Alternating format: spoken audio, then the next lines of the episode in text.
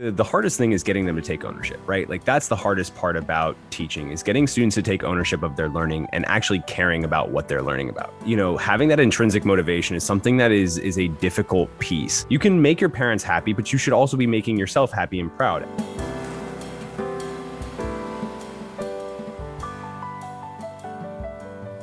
Here we are. My name is Cam, and this is Real Learning, a podcast by The Juice co-hosted today with Brendan Kells, the VP of Education for the Juice. And today we're lucky enough to have Mr. John Cleland, teacher from Royal Palm Beach High School, out here on the podcast. So, John, you've been using the Juice for a while, and uh, we were just talking. You teach uh, ELA, but actually, it's pretty cool the um, nuance of the classes you teach. So, I think a good way to start this off would be just kind of how did you hear about the Juice and why did you feel like it would make sense to incorporate that into the classes you teach? And then from there, I think we can talk more deeply about exactly, you know, those awesome nuances of what those classes are. Yeah, absolutely. Um, so I actually got an email. Uh, sometimes we get some spam emails in the district, and I was kind of worried that it was a spam email at first. Um, it said something about a current event resource, and in the class that I teach, current events are pretty heavily important. So uh, I thought to myself, okay, fine, I'll, I'll submit a survey. Um, and I got somebody emailed me back and they said, Hey, you know, you want to kind of help me beta test run this? And I said, Sure. And I, I looked through it and it showed me the the very like the preliminary before Juice even started going into classrooms.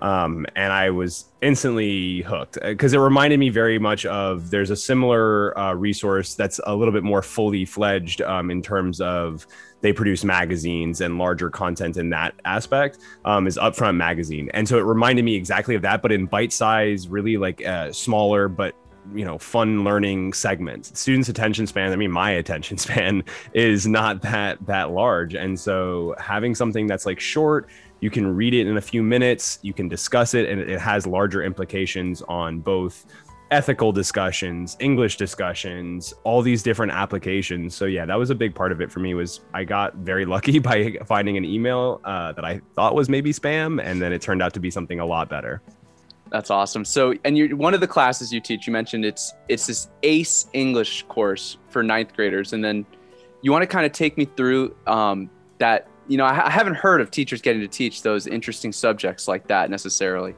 So AICE um, is a Cambridge program from obviously England. Um, it is their international, it's advanced international something something. Um, but basically, the concept is they are these. Uh, they're like in the UK, the A levels are their examinations that they take to essentially put them towards college, and so we've kind of adapted them into our own country uh, for similarly to like AP. Um, and so in AICE general papers, we really really focus it reminds me a lot of like political science. Um, so it's a lot of discussion. It's a lot of let's look at current events let's look at history let's look at literature and let's see kind of what um, we can glean from all of that. Whether it's um, ethical lessons whether it's uh, you know, history, the context of of a certain piece of literature, anything like that. It varies pretty widely. The basic format is they have uh, one hour and fifteen minutes to write. They this is their two. They have two exams. Um, they have one hour and fifteen minutes to write one essay based on a very broad open-ended question. And then they have a reading comprehension portion as well where they have some passages they read they respond to critical thinking rationale, logical thinking questions. So we do a lot of like ethos pathos logos rhetoric and things like that. Um, and that's the basic format of the class. It's it's really really fun. It like it reminds me of my college classes. And that's why i think i like it the most is because it's not your standard high school english class. And i get to do so much more than just let's read Romeo and Juliet. Um, and that's uh, you know that, that's why I love it so much. And that's why it's one of my favorite classes to teach, or one of my favorite classes I've ever taught. I feel very similarly to you in that the courses that I loved to teach were the ones in which the I had a lot of freedom over the curriculum because the what students are bringing to the table uh, or what they get most excited and engaged in, in my experience, is when they're learning is very clearly not happening in these silos that we have built for subject matter, right? And you're t- an English teacher, but you're covering everything. Like it just, yeah. it, it, you're you're sort of following where the pathway goes from current events as to what do we need to engage in here? And there's English lessons to pull from those while simultaneously recognizing that you're learning something else as well that's going on in there. It definitely it helps me feel optimistic to hear that there there are courses like this. Like when I think back to my public school education, 90% of my classes was like people just showed up and tuned out. Given given being a teacher in this situation, like what insights do you have about what really can spark curiosity in students and how stu- teachers can get students to you know really want to learn well, so the like the the hardest thing is getting them to take ownership, right? Like that's the hardest part about teaching is getting students to take ownership of their learning and actually caring about what they're learning about, right? Just like you said, you know, having that intrinsic motivation is something that is is a difficult piece because it's something that I even practice with my own son, right? I tell him, "Yeah, I'm proud of you, but I also want you to be proud of yourself." Right? Like and that's kind of that that inner motivation that I try to drive within my classroom as well. I say, "Listen, you can make your parents happy, but you should also be making yourself happy and proud." And so we do a lot of like practice with autonomy um, in terms of I allow them to choose a lot of the stuff that we do. So, for example, um, I usually will start off the year by doing a uh, like a learning survey and they can tell me what subject areas they're really interested in. And then they have to like narrow it down. So if they say science they can't just be like oh i really like science. So, okay science is great but science is a massive area. Do you like biology? Do you like physics? Do you like chemistry? Do you want to learn more about nanoscience? Do you want to learn about more about like embryos and stem cells right? And so i let them kind of filter a little bit of that learning.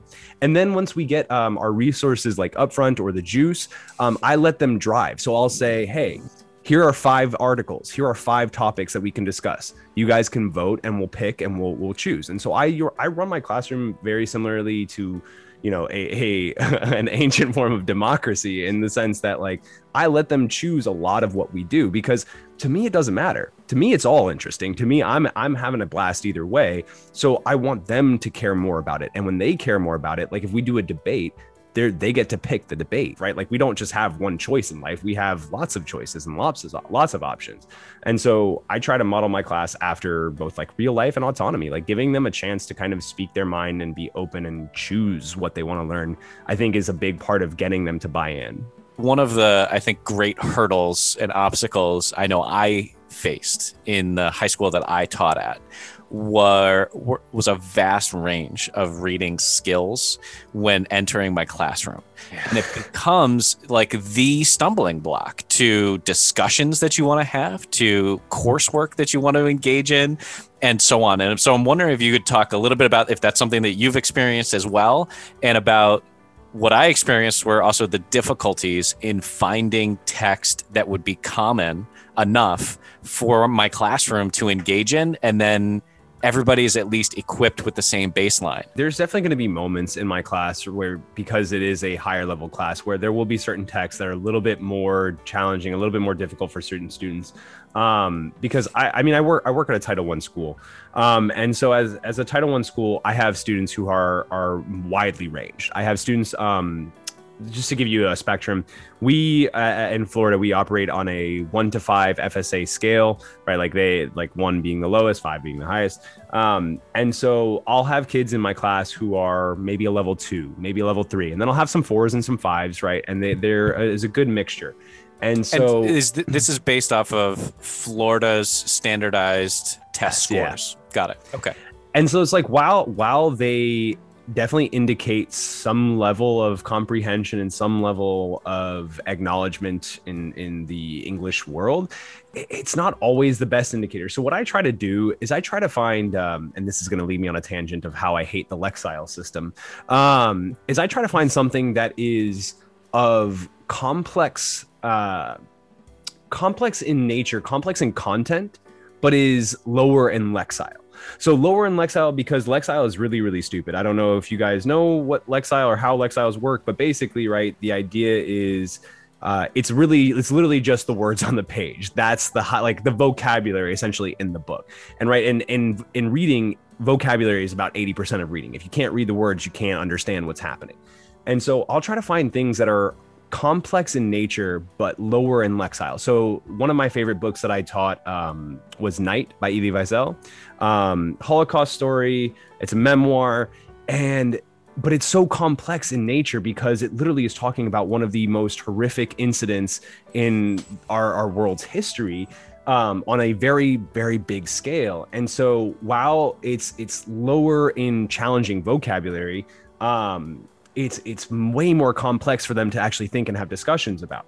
The same thing i, I also do a lot of vocabulary in my classroom regardless. I do both um, domain and academic uh, domain specific and academic vocabulary. So i'll do vocabulary like um, metaphor and simile and and figurative language and things like that but then i'll just give them academic vocabulary. So words uh, like malign and omen and all these like other like slightly above where they're at and i'll kind of keep pushing them and so for me as i said i've seen a lot of challenges i mean i had my first year in i had a bottom 25% uh, like lower 25% so ones all ones and twos and i had kids who were 15, 16 years old, couldn't spell the word friend. Someone somewhere messed up rapidly and like let this kid down. I work with a lot of the ones that I see um a lot of the ones that I see who are struggling with basic comprehension of vocabulary and things like that, I'll do like uh, when I split them off into groups, I'll go work with them individually.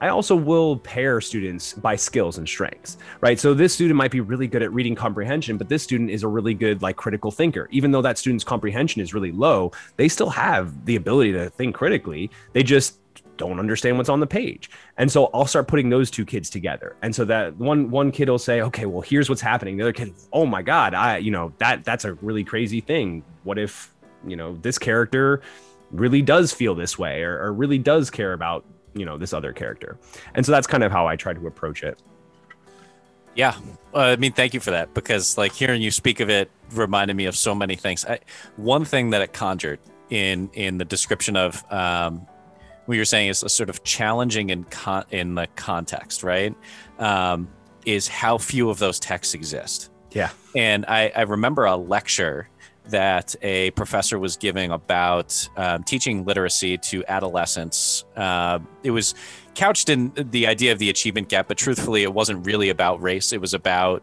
um, just teaching adolescent boys in particular, but really adolescents how to read mm-hmm. when they've matured to a particular level by high school, in which their reading level is not reflective of what their interests are. And so he described it as an out of school literacy overload in the themes and things that they're engaging with, but an in school literacy underload in that, like, you're reading at a fifth grade level. Here's the text that is now appropriate for you because it was written for fifth graders. But yeah. the things that you would engage with a fifth grader on are not the things that you would engage a 10th grader on. So finding that text, so challenging to do. Night is a great example of being able to do that so that it doesn't feel like you're patronizing a young person who knows when that's happening and is completely checked out right? And it's a such a challenging task to what he described as turn up the volume. Like what you need to do is not dumb it down. You need to turn up the volume on the text. You need to find that entry point of the of of whatever it is. But it's part of what also drew me to the juice is that we're saying like we're going to tell this story and we're going to do it it at four different reading levels because yeah. the content of saying who should be interested in politics is an assumption I'm not willing to make, um, and and and one that I think is really detrimental to say yeah. that this isn't a conversation for younger a younger audience and or someone who's reading at a younger audience level. I want to jump over to the side here and ask a similar but different uh, topic of question and this is relating to, to emotional intelligence, EQ. How is it even possible for educators in a classroom setting to help students build those skills, those soft skills, specifically uh, empathy, for example?